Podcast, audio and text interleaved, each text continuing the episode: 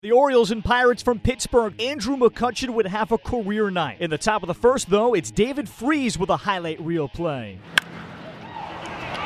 Diving play made by Freese. Oh, that was Machado-like. Wow, what a play by David Freese. Manny Machado has done that a lot in his career. Few have done it against him.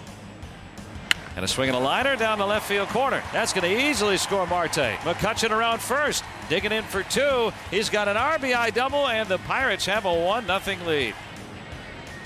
Deep to right center field. And his first career grand slam. It's been a long time coming for Kutch. And there it is.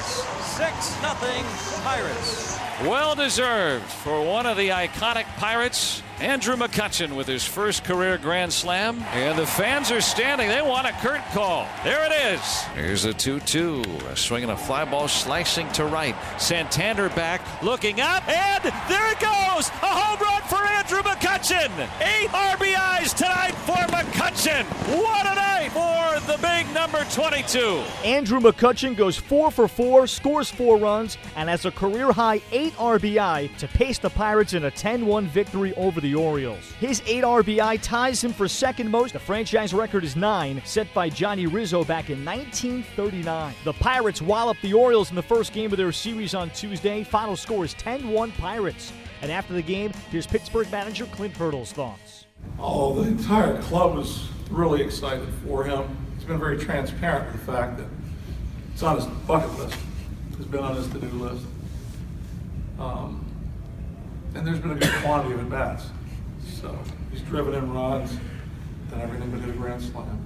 He's able to wipe that off the list tonight. So his facial expression, trip around the bases, said it all.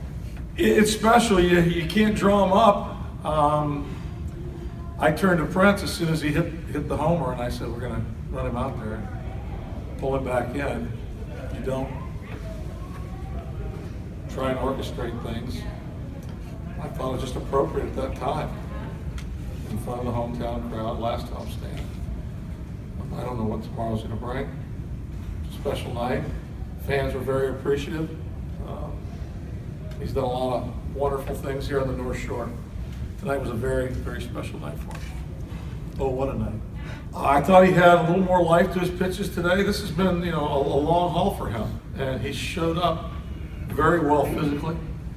Uh, he's maintained his delivery, a steady mix with a fastball, two seamers, four seamers, boiled down to execution, which he did for the most part tonight. Andrew McCutchen had a career game. He drives in eight, goes four for four, and scores four runs, and he talks about his special night. I don't know, man. I, I didn't think it was real at first. It's crazy. I've been playing for eight-plus years, and uh, you're still getting your first out the way. So, uh, I mean, it was cool, man. Just a... You know, it was everything that I thought it'd be. Heck no, I like homers, man. I was hoping for a fifth at bat so I could try and get the triple in. But, uh, yeah, I, I take the homer over the triple. I mean, no, that was awesome, man.